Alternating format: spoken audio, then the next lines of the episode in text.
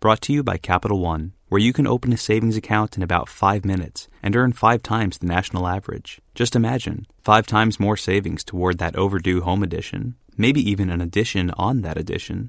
This is Banking Reimagined. What's in your wallet? Capital One and a member FDIC. The FT.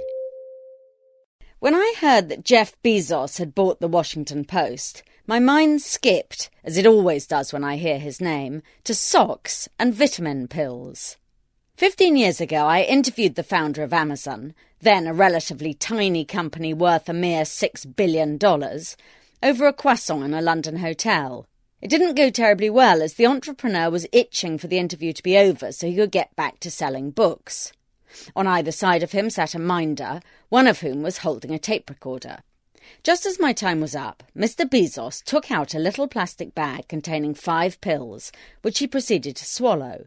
He explained that when he travels, his wife inserts vitamin pills into his socks. She packs one pair of socks for every day he's away and slips a bag of tablets into each, on the principle that she trusts him to change his socks daily, but not to take his vitamins. She doesn't want me to die, he said, and let out one of his crazy laughs. Ah, ha, ha, ha. I don't have the first idea why Mr. Bezos has bought the Washington Post or what he thinks journalism is all about.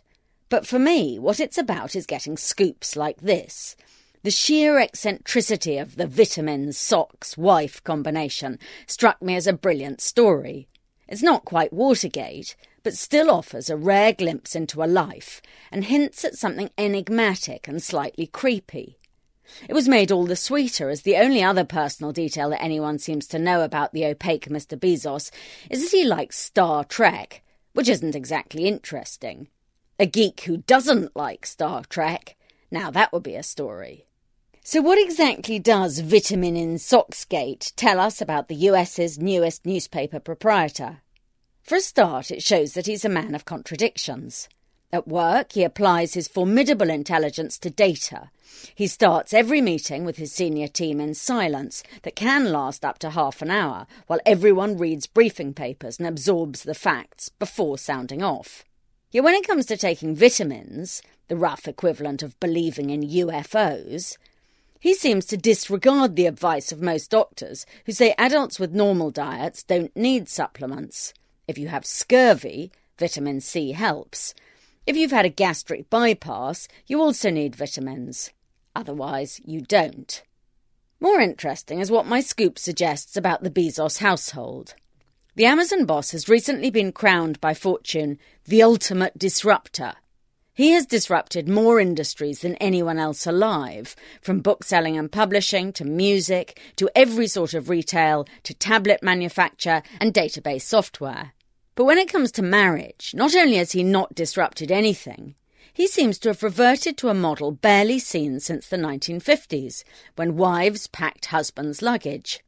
Mackenzie Bezos, a banker turned novelist, not only seems to mollycoddle him in a sweetly anachronistic way, but doesn't trust him to carry out the most basic functions. At first, I thought this a bad sign. If Mr. Bezos can't remember his pills, what hope is there of him remembering anything? But actually, Amazon is all about finding the right system. The sock thing might sound a strange system to me, not least because it creates a new risk of crushing vitamin pills between your toes, but it appears to work. He took the tablets right under my nose. As a control, I've tried to find out if the wife of Sergey Brin, the dot com superstar who last week decided to invest his small change in futuristic burgers, if she also puts vitamin pills in her husband's socks. It appears she does not. Instead, Mr. Brin's wife has her own start-up, wears a hoodie, and recently told Inc. magazine that she likes to begin every day by putting both her children, who were then aged three and seven months, into a backpack and carrying them to a cafe to get on with her work.